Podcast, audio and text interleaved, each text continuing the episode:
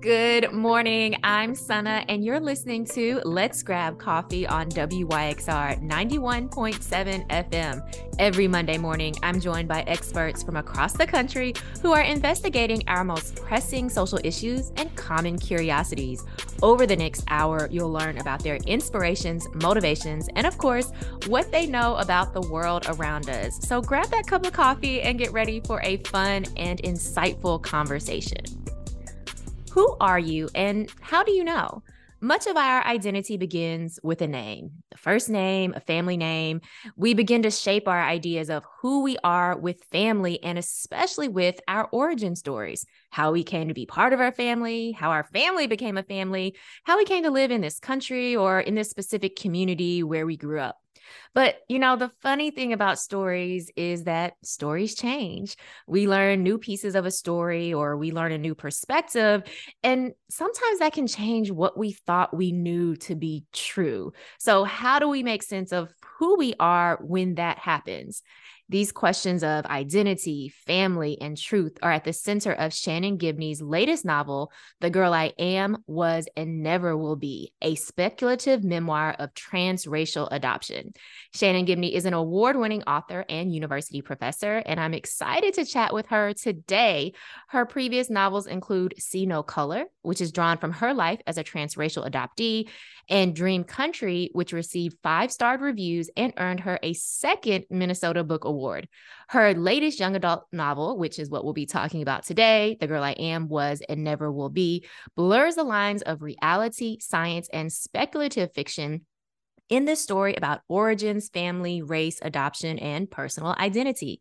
Splitting herself into two women, Shannon presents two timelines bridged together via family and a mysterious portal in this eye opening examination of adoption. The Girl I Am Was and Never Will Be, a speculative memoir of transracial adoption, is available in bookstores everywhere January 10th. Good morning, Shannon. Thank you so much for joining us. I'm so excited to be here. Thank you for the invitation. Yes, I am so excited. Let me just go ahead and say, like, this book is everything I didn't know I needed in a book about adoptees. Um, I didn't know what to expect, right? Speculative fiction, this memoir. Um, so I had no clue. Um, and you took me on a journey um, and i was right there with you and you know towards the end of the book you have this line that says it is something for an adoptee to be recognized and that line it just it took my breath away because yes yes yes and and this book this book does that so i i have so many questions because i always say you know you you're lucky, you know, you're you're sort of like with this this piece of art, this this book, uh, for a long time, for years, and um, and you're really the only one with it. Or in my case, I'm lucky enough to have a really uh, great editor, Andrew Karre, who's uh, this is our third book together, and um, you know, he always pushes me to make things uh, better, um, and, which is which is great. Um, but uh, then once your book is published, it it's not yours anymore. Yeah. You know, it's sort of like a child. It goes out into the world, but then it comes back to you through other people um, and their experiences uh, with with the book. And um, so, and it, it is a really beautiful experience because uh, you know sometimes things will come back to you through people that you you yourself didn't necessarily see or maybe you saw it a different way and mm-hmm. and so yeah so i i really um I'm curious when you when you said in the beginning, like as an adoptee, this was the book that you sort of, I think you said wanted um, everything you didn't know that mm-hmm. you wanted and needed. Can you can you unpack that a little bit? What does it mean? Um, well, you know, as a, a transracial adoptee, a transnational transracial adoptee, um, you know, not seeing, not being part of a community. I know some adoptees do experience, you know, growing up in an adoptee community. Um, there are different resources, but I I didn't have that. So it was literally just me trying to figure out like what does it mean to be adopted? What does it mean to be uh Korean? What does it mean to be Asian in a white family? Um, you know, trying to figure out all these things on my own and not really having any good, positive, supportive models for what that meant. Um, you know, growing up in the age pre Google, you know, not even being able to ask Google. Yes, yes that's real. It's real. Yeah, yeah. things changed in the digital environment and people could have, you know, Facebook groups and all kinds of things. Yeah. Yeah. Mm-hmm. So just being um you know, finally coming to accept that there are no answers and that, that, not even that there are no answers, but that I shouldn't even be asking the questions, right? That having that curiosity and that imagination, um, you know, so tamped down that you just are afraid to even ask because there's there's no answer right? And so what happens when you don't see yourself when you feel like who you are or what you are no one understands and it's wrong to even kind of be that thing? Um so with this book it's like wow you know like you know um everything i didn't know i needed because you know of course throughout the book you're weaving experience the adoptee experience mm-hmm. or many of adoptee experiences um i shouldn't say the because there's not one but so mm-hmm. many of the the common questions we have the themes um that we experience and to see that in the page mm-hmm. and also i love um the different perspectives you bring in. So, birth mother perspective, birth father perspective, right? Mm-hmm. mm-hmm. And just kind of opening up a world for us to imagine, you know, like what would it have been like in this mm-hmm. different life, in this different timeline of mm-hmm. being with our birth families, or even, you know, what would it have been like for me to have had a book like this, mm-hmm. you know, 10 years ago, 20 years ago, 30 years ago. mm-hmm. Right, right. How right. would that have changed the story of myself that mm. I was telling mm. myself as I was growing up? Mm that's really rich. No, thank you so much for sharing that with me. Um, mm-hmm. You know, we were chatting just a little bit before we started the formal interview, and and I was saying, you know, I don't necessarily have a conscious audience in mind as I'm writing, but um, I think in some ways I'm always writing towards that girl that I was at 12 who felt so alone and so isolated and did not have any language to express that. Mm-hmm. Yeah. Yeah. And, and, and for all the other um, adoptees out there, you know, particularly, you know, transracial adoptees and adoptees of color who, you know, were like, how did we get here? Like we're in the middle of this like, you know, island of whiteness, a lot of us and and you know, and like, but yeah, it's sort of like the way that whiteness and and most um sort of dominant cultural systems um, operate is like, well, you're not supposed to to talk about it. You're not supposed to admit that, oh wow, you know, like everybody around me is white and like that's weird. And you know. Yes. Oh my goodness, Shannon. So much in there.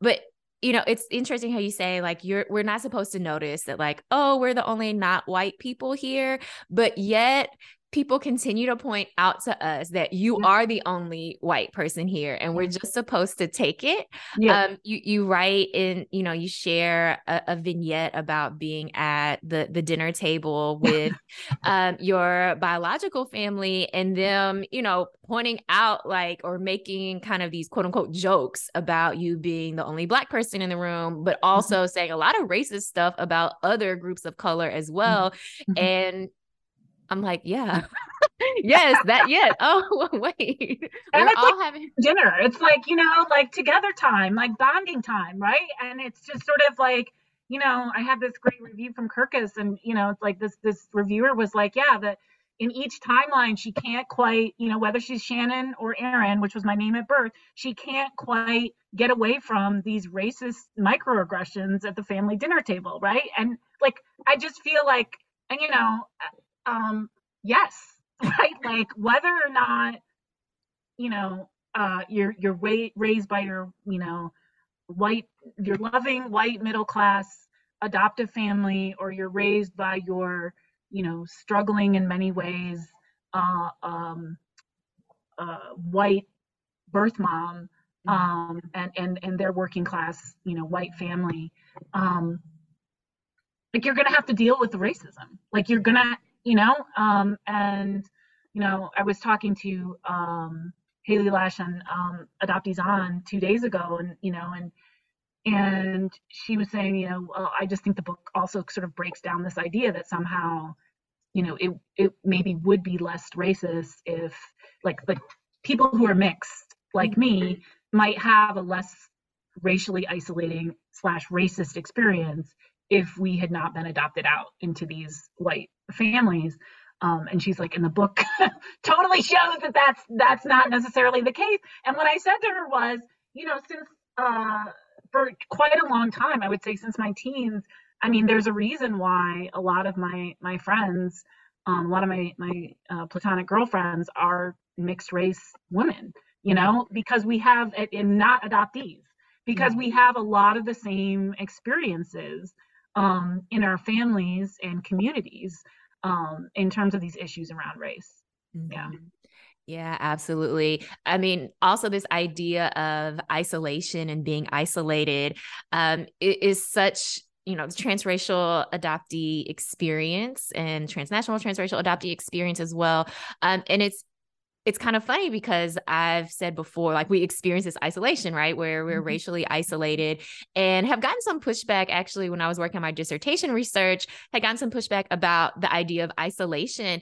Um, because I'm like, yeah, we we are in our families and we have friends and we're involved in, you know, whatever interests we have, but there is a piece of our experience that is completely isolated while also maintaining all these, you know, social activities and, and all these friendships and and um and community communities but again we have this experience that you know no one else is having or at least that we're not connected to those other people who are having it right and that's where i think a lot of the the shame comes in mm-hmm. you know where it's like that again and we can't articulate that you know as we go through you know sort of like the normal um adolescent development and then you know into um, being adults, right? And and having uh, many of us, not all, everybody has different experiences, but having these connections. I know I did with Black communities finally, you know, mm-hmm. um, as an adult, and having that be very um, healthy and nurturing, but always at some point feeling like an imposter, right? Like, okay, they're going to find out, right? Which is only compounded by the fact that I'm half white too, right? But it's like, oh, they're going to find out that like I'm not really black, right? Like I can't perform blackness. Like, you know, I I'm learning black English, but like it's, you know, um, yeah. So I mean, I I just think and you know and then a lot of my friends who are korean adoptees it's like oh well i don't speak korean you know i wasn't raised on korean food i didn't go to korean church i didn't you know and it's just very much like well you're not really korean american then like you're not really asian american right? Um and um and yeah and that experience you know and i think i use this phrase in the book you know growing up in the heart of the heart of empire right? I mean there's there's a lot of right? There's a lot i mean there's a lot of work on uh, by um, bipoc folks on um, how we know white people better than they know themselves. While you know people who are transracial adoptees and multiracial folks right? Like i mean we know intimately like not just kind of okay the white people at work or whatever right? Um but like within the family, yeah. right? Like all of the hypocrisy and the idiosyncrasies and the unresolved racial stuff that's just in every family, right? Um, mm-hmm. and some of that, of course, gets played out on our bodies. And yeah, so it's a lot. There's a lot of stuff there. Yeah. Yes. And thank you for bringing that up. You know, we are in the heart in the heart of empire, which yes, yes and that is that is our experience and i'm so glad that you've written this book that kind of brings that experience into the forefront and out of our own right out of our individual experience out of the shame mm. um, that we might feel that is not ours to feel right mm. that is not mm-hmm. ours to carry um, uh, and so I think that was also part of what I loved about the book is that you know, for me as an adoptee, I'm reading it, of course, through my lived experiences and all the things that you're saying, where it's like, yes, like, yes, yes, yes, right. um, but even for someone who is not an, an adoptee, like you are p- pulling back that curtain and inviting non adoptees into this world that for some folks might feel like fiction in and of itself to read about these experiences, very real experiences of, of family um, and the inclusion and exclusions that we have to navigate. Yeah, I mean, I feel like, you know, adoptees are not the only people who have these ruptures in our identities and these ruptures in our stories, living in a culture that really values kind of like a, a holistic, seamless narrative mm-hmm. um, for these things, right? Um, and so, you know, there there are people who are, you know, refugees. There are people who are immigrants. There are people, you know, um, usually it's marked by trauma. Like those ruptures are marked by trauma, right, of of some sort. Um, but um, you know, everybody has had some kind of experience, I think, in their life, regardless of what their, you know, racial or other identities are, where it's like they they you know had this one story in their mind that they thought was sort of the way things were and then come to find like well no that's not actually it at all you know? And all of us are in families you know and all of us know how complicated families are you know? Um you can have a sibling that you know you might actually be very close to and they could have a completely different experience in the family than you have and neither one of you is wrong. It's just that's just the way it is you know? So these things these are things that yeah definitely um are are are brought to the forefront and i think are sort of like foundational of the adoptee experience um you know the way that it, it it's sort of structured and laid out here. But it, these are things that i i think that and i hope that um you know every reader um, can have some kind of connection uh, and recognition with. Yeah, absolutely. Because family is so complicated, so complicated.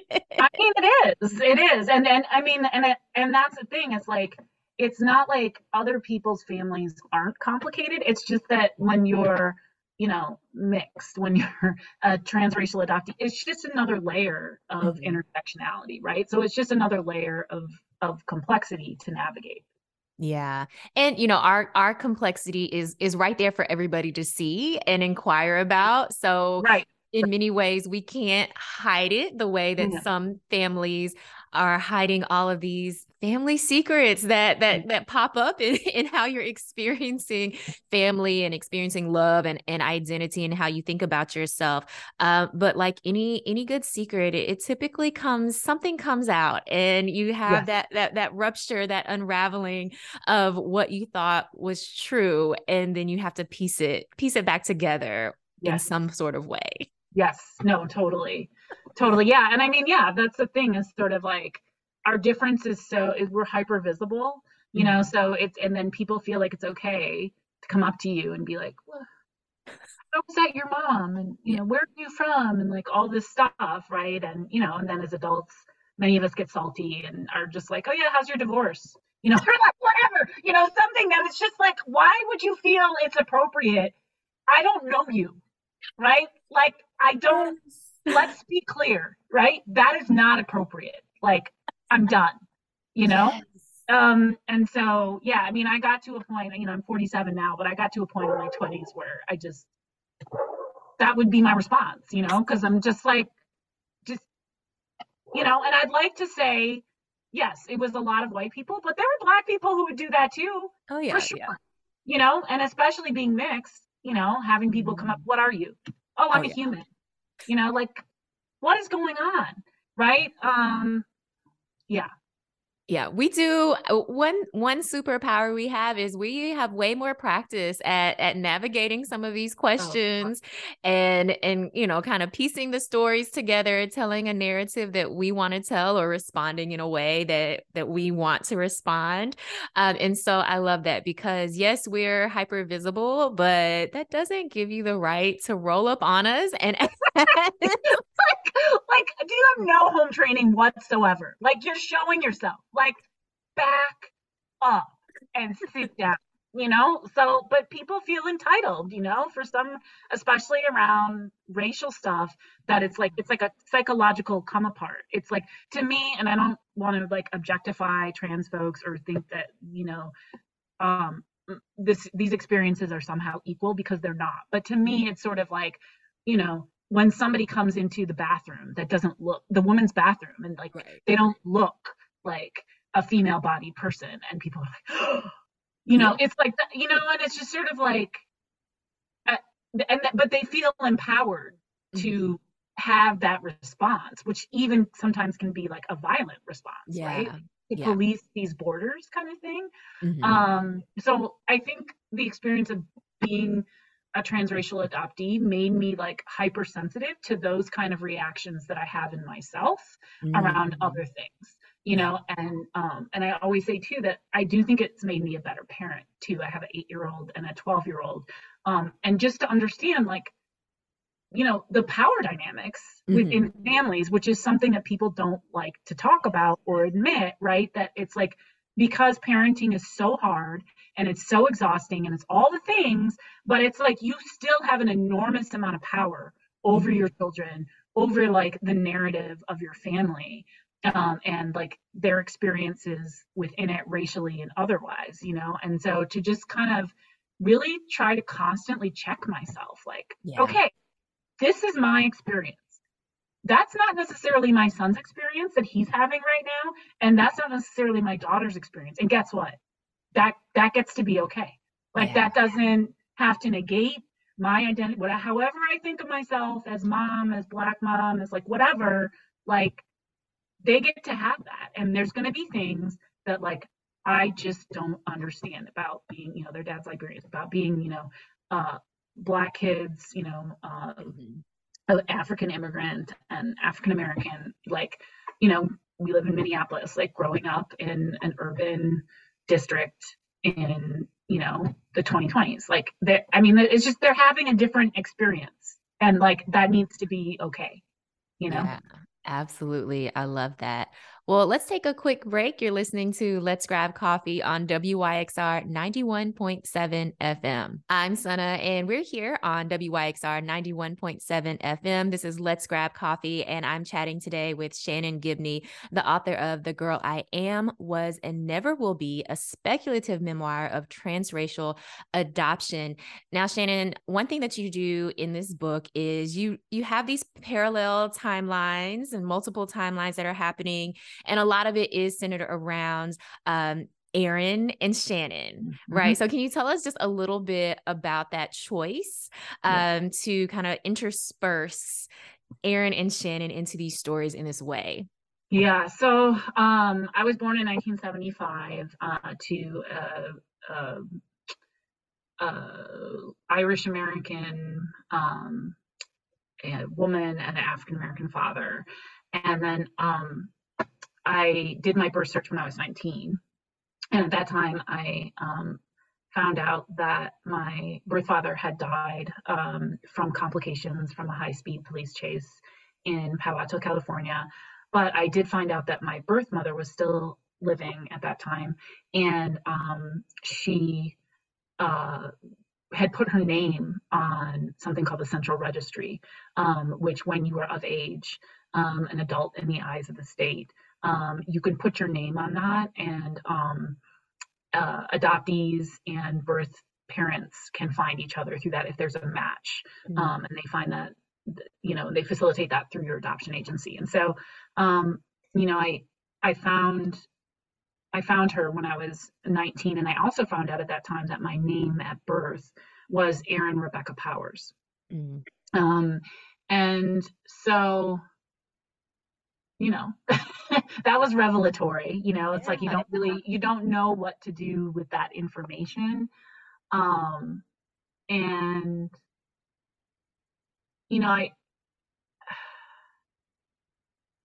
i i have thought about erin powers in different ways throughout the years you know who who would she, who is that girl slash young woman you know what would be her relationship with her her mother. Mm-hmm. Um, you know, and I had a very complicated, difficult relationship with Patricia Powers, my uh, birth mother, um, for a lot of different reasons. Mm-hmm. Um, and Erin's relationship in the book is really difficult with her as well.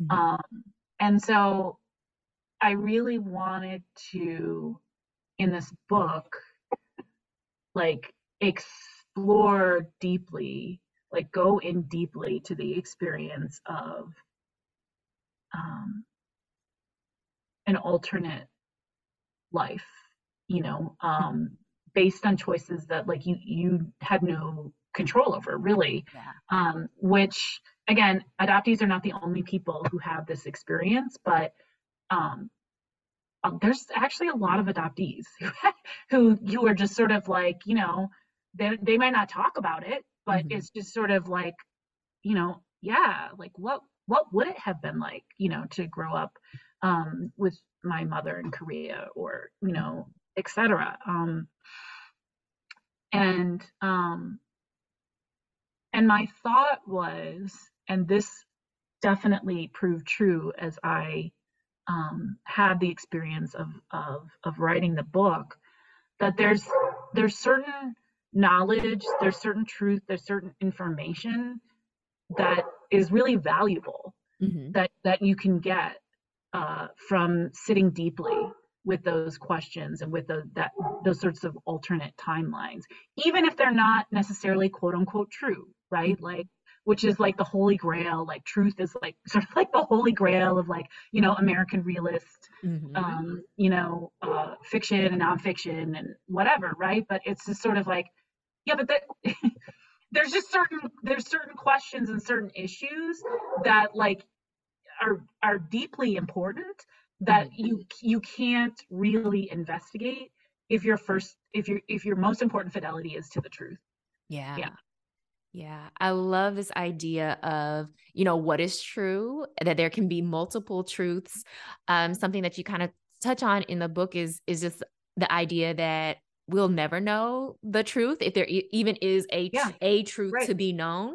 Right. Um, we will never know it, and that is also something that as an adoptee, I've also come to understand and accept because even if you are in reunion, that you will never know the truth, right? Capital T of, you know, what happened, you know, why relinquishment, you know, the hopes and dreams, you know, all these things. You will only know what that person is telling you today as they're rewriting a narrative for themselves as well as well. So yeah. Being in that that discomfort of there is no one story, there is no one truth.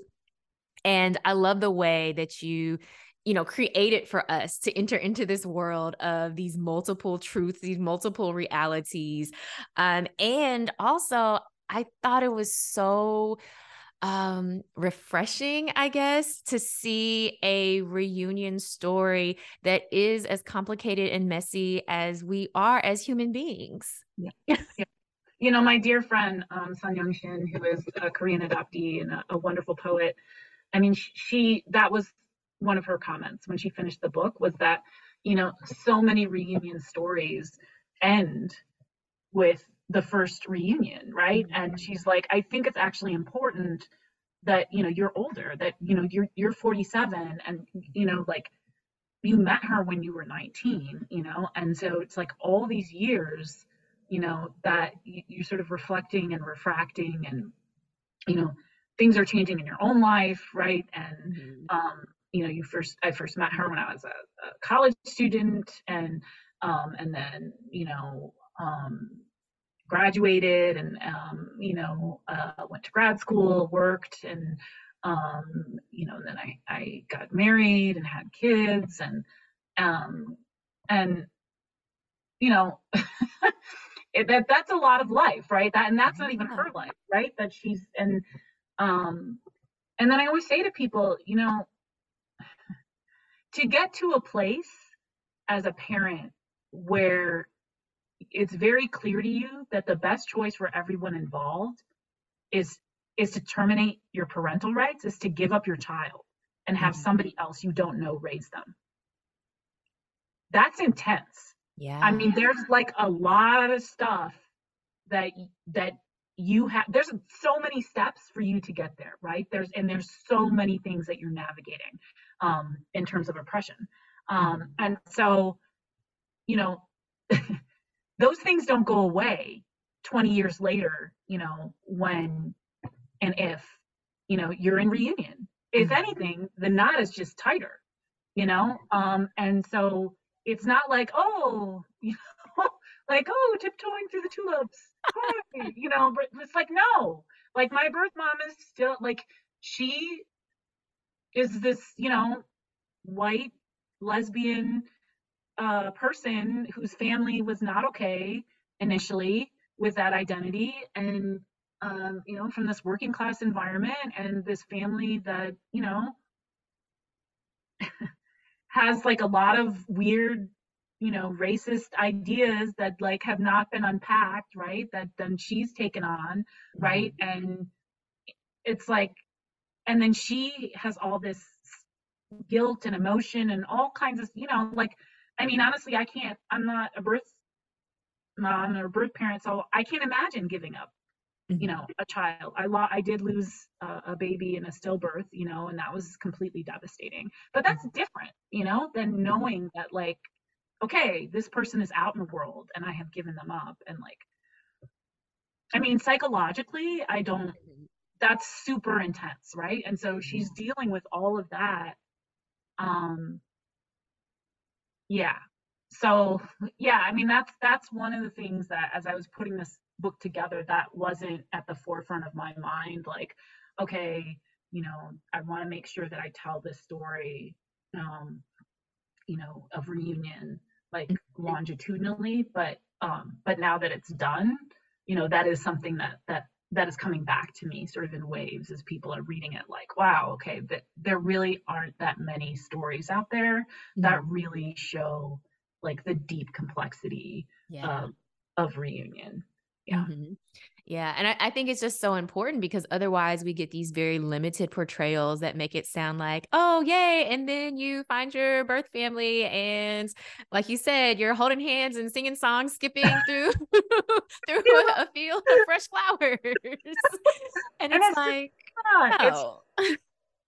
no, yeah. And as as you say, people are people, right? It's it's really messy and complicated and um and all mm-hmm. the things. And and even if you have like, you know, your the best intentions and you you sort of, you know, there's gonna be a lot. There's gonna be a lot of Yeah. Yeah. Um, but I think you do it so wonderfully in bringing in this idea of who your birth mother, you know, may have been at different, right, different points in her life and how she may have been thinking through, you know, relinquishing her child.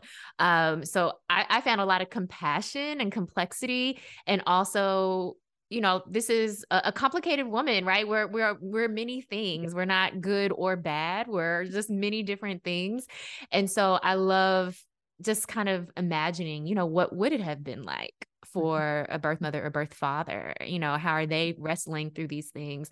Um, and you know, many tears were shed while reading this book. Tell me about the tears, Suna. Tell me about the tears. Well, I'm also thinking about, you know, you oh, in one um one section of the book, you're you're reflecting on the birthday, right? And imagining like birth mother on this day, like you have a child, you that you kind of remember that day, like that- that's, Oh, oh, yeah. in your mind. Yeah. Um, yes. and so just imagining like what is that like for a person who, you know, relinquishes their child or forced to or for, forced to give up their child, you know, in and reflecting on, you know, that remembrance. And I think as an adoptee who is is not in reunion, um, it just made me think like, yeah, there is someone out there who is remembering me Mhm. on my birthday, whether it's the birthday that I I know is my birthday or the day they know that Mhm. I was actually born, right? Um, and wow, like that Mhm. connection. Right. It's felt like even if, again, fact is not everything, right? Like it, it, but this is something as a human being, it, it affects you and it imprints, the experience imprints on your body, you know? And so there's no way that, you know, even if you're suppressing it or repressing it, I guess would be the word, like it's, still affecting you. You know, you're still you're still responding and reacting to it. Um, and um, and so yeah, just because we can't point at something and locate like that's you know that's it you know that's my birth mom or that's the day that i was born or that's you know it doesn't make it any less real or any less important. I mean i i do feel like that's one of the implicit arguments that the book is making. Mm-hmm. yeah. Yeah and I, I, love that you brought up this idea of we still hold it in our bodies, right? Just like our, our our birth parents are, are still holding a lot of memories in the body. We're we're still holding a lot in our body that maybe we can't even access, but that has deeply impacted how we are making new connections, how we are feeling safe and secure or not. Yeah. Um, and and there's a lot of those themes in the book. And I was like, yes, this is, you know, uh, yeah, the sort of, you know, intergenerational nature of adoption, I think, um, is is also a huge part of the book, you know, yeah. and how that gets passed down, um, even through the holes, right? The the lack of information that we may have, um, you know, either biologically, right? Because part of the story too is, you know, my birth mom when I met her was like, you need to do regular breast exams because there's this history of breast cancer in our family.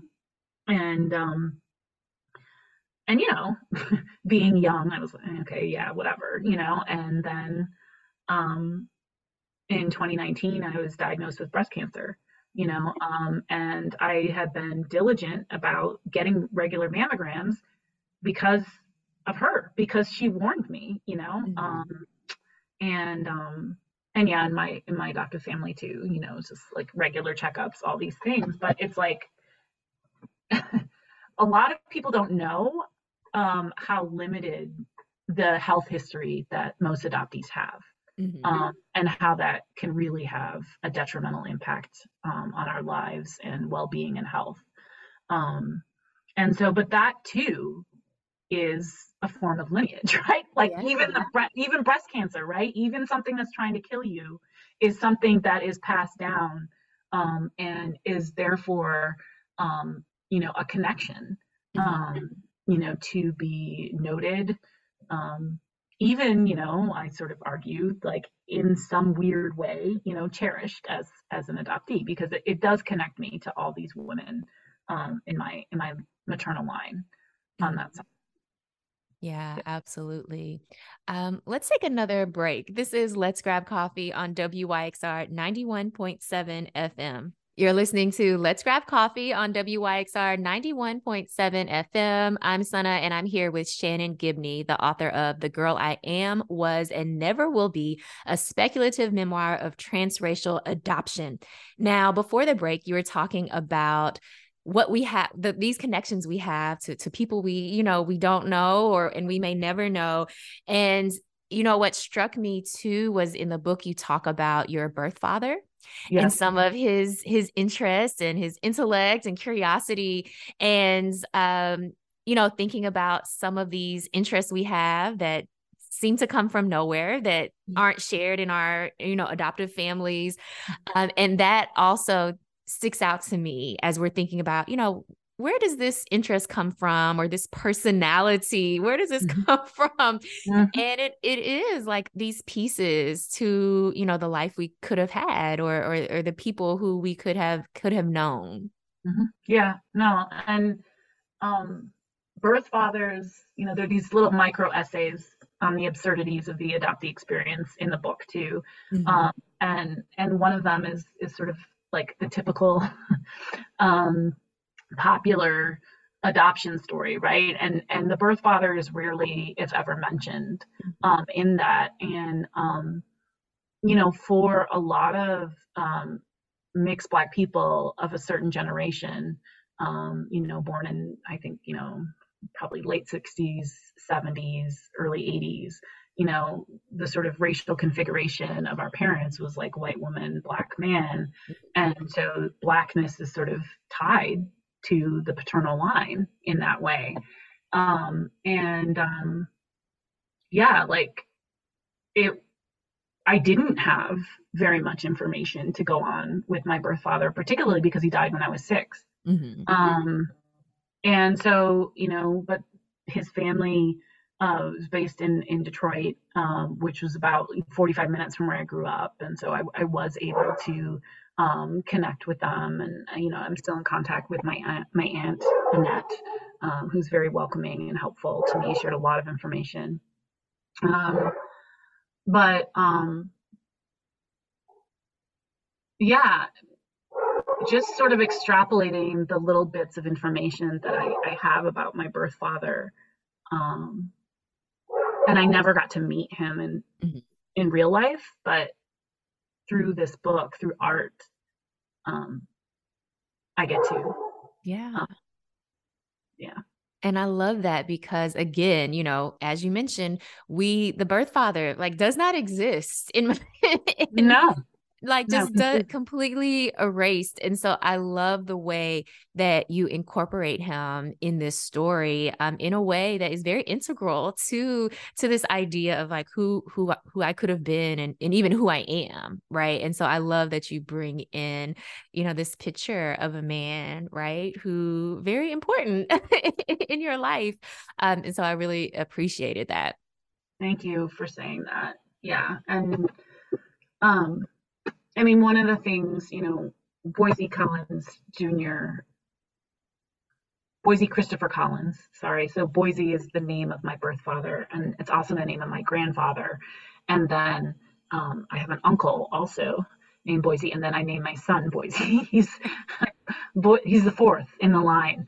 Um, so sometimes it can get a little confusing, but Boise Christopher Collins, my uncle, when he read uh, an early draft of the book, I mean, what he said was, he, was like, you know, I asked him like, what are what are you really taking from this? And he said, I think the biggest thing is the journey, you know, this this journey that you're on. But he was like, but also, it's also this um,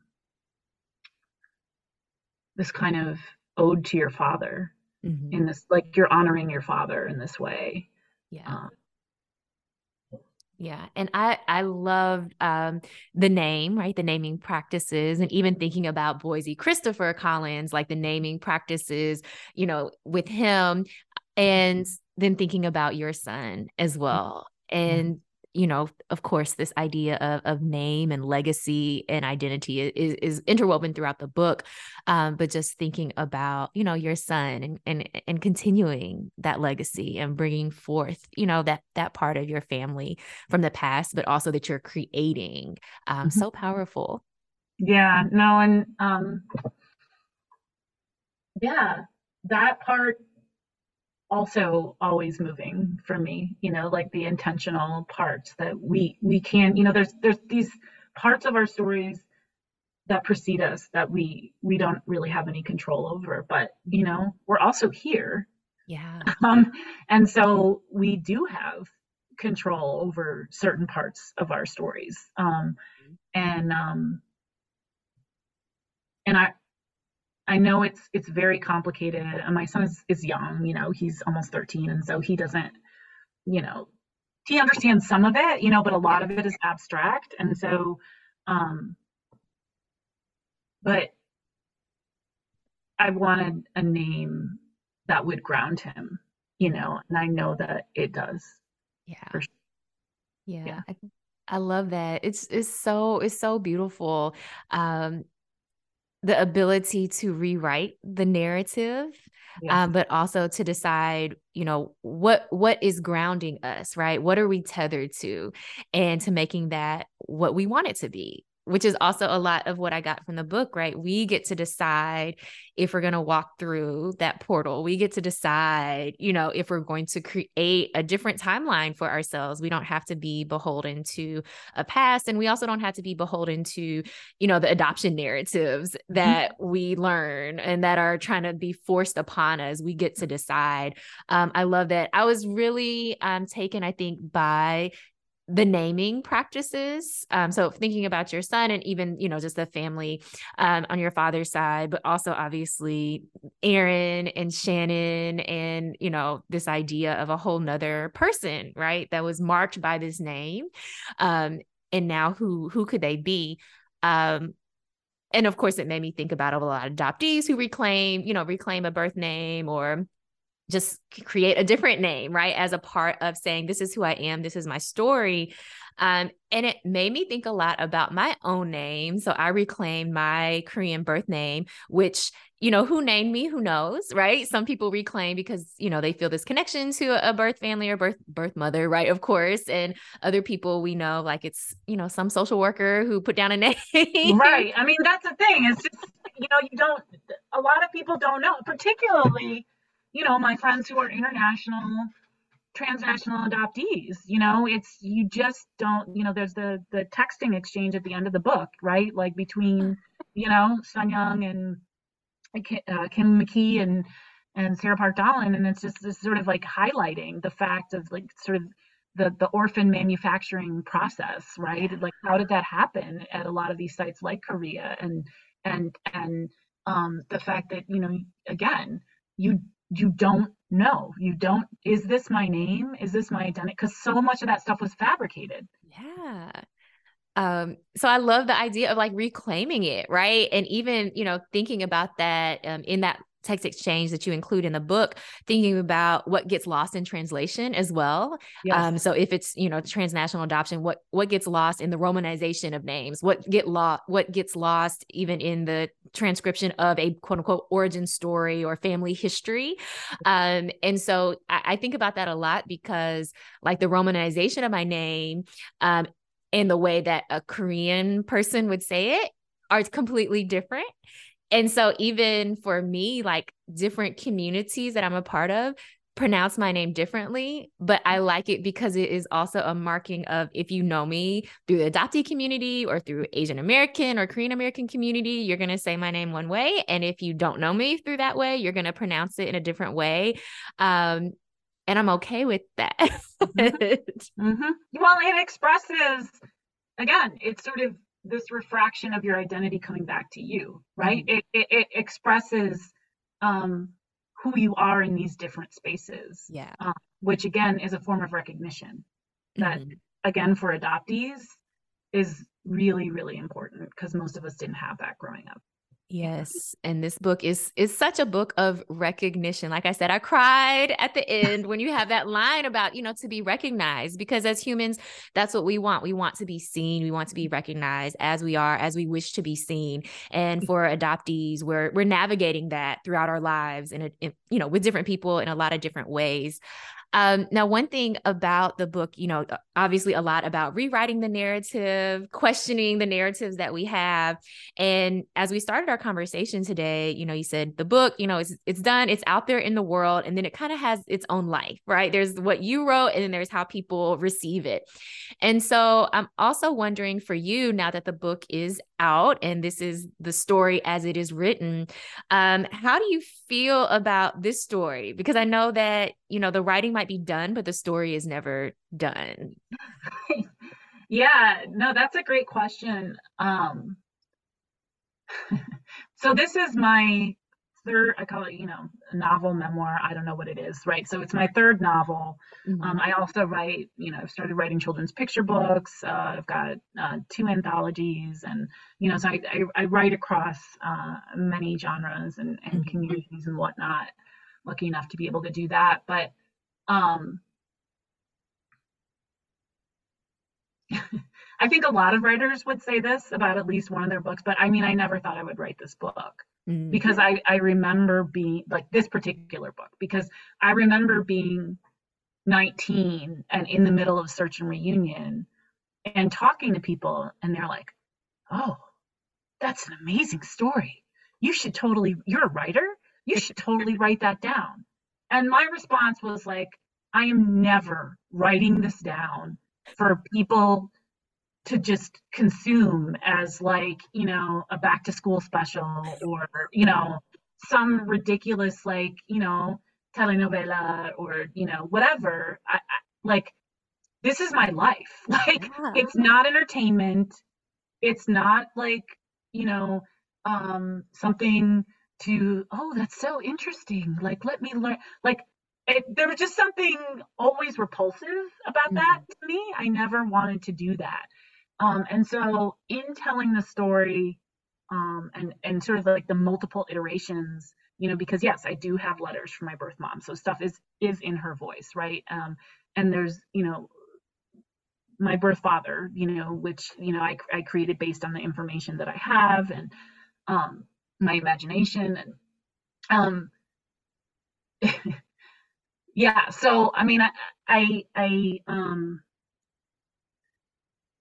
i wanted to write something about the adoptee experience that didn't objectify us, hmm that asked deeper questions about our positionality, hmm you know, um, in the larger culture, in our families. Um, how do you make meaning and a kind of coherent identity when you, you don't have the information that everyone else in the culture does to do that? Yeah. right like th- th- those were more of the questions that I, I i really wanted to and and and sort of like you know in a culture that clearly has not uh dealt with our racial past much less our racial present hmm you know what happens when you have these these families where children are um some of the only or maybe the only um like racialized subjects, meaning, you know, po- folks of color in the family. Like, hmm what is the effect of that? Yeah. Yeah. I love, look, I cannot say, you know, I can't say enough good things about this book. Um, absolutely amazing. Thank you so much for for writing this book. And also I lo- I just love the way even in reading it, I'm like, wait a minute. Is this true? Is this true? Right? True in quote, like, is this true? Wait a minute. What timeline and what reality am I in? Which I think is part of the point, right? Yeah. Um, and, and so I just I just love it. And it's so it's so beautifully done. Um, I love, like you said, incorporating, you know, your birth mother's voice, incorporating your father, incorporating um documents, you know, documents from the adoption agency, and also the the little micro essays about adoption. So there, I mean, everything is is here. I love the book. Uh, love it. Um, Shannon, thank you so much for being with us this morning. I cannot, again, love the book. Can't wait to read it again. thank you. And thank you for, you know, I always say um, something so magical happens when adoptees are in a room together, even if it's a, a Zoom room, you know, Yeah. um, and, and, and really talking about the stuff, you know, Mhm. the real stuff. Um, and it, it's, it is, it, it is very emotional for me. So I really appreciate, um, you know, all your insights and, um, and, and thoughtfulness, um, that, that you brought to our conversation today. And, and thank you for sharing it also with a wide audience, because as we know, when you are, uh, from historically marginalized communities, and you're trying to create books and art and, and whatnot, it can be very hard um, to get the word out about it. So thank you so much. Yes, thank you. Thank you again to Shannon Gibney, the author of The Girl I Am, Was, and Never Will Be, a speculative memoir of transracial adoption. Of course, you could tell, absolutely love the book, and I think you will love it as well. It's available in bookstores January 10th. Uh, for today's positive note, I actually want to leave you with a passage from the book which says, Embrace that there are no singular truths. There is no one reality. There are no stories without holes. There are only spaces to be breathed into, sometimes rewritten. I love this acknowledgement of there are no singular truths. And I think for those of us who maybe have complicated stories of who we are or who we've been that we've been telling ourselves, this gives us hope. It gives me hope that we can always rewrite the narratives. We don't have to be beholden to or constrained within or confined within the stories we have been telling us about ourselves, particularly if those are stories filled with shame. But we have the power to rewrite our narratives and in the process, rewrite who we are. Well, this has been Let's Grab Coffee on WYXR 91.7 FM. I'm Sana. I'm here every Monday morning. I can't wait to be back here with you next week. And go ahead and share this show with a friend. You can always listen to the replays of the shows on WYXR.org or also subscribe to Let's Grab Coffee in podcast format, available on all streaming platforms.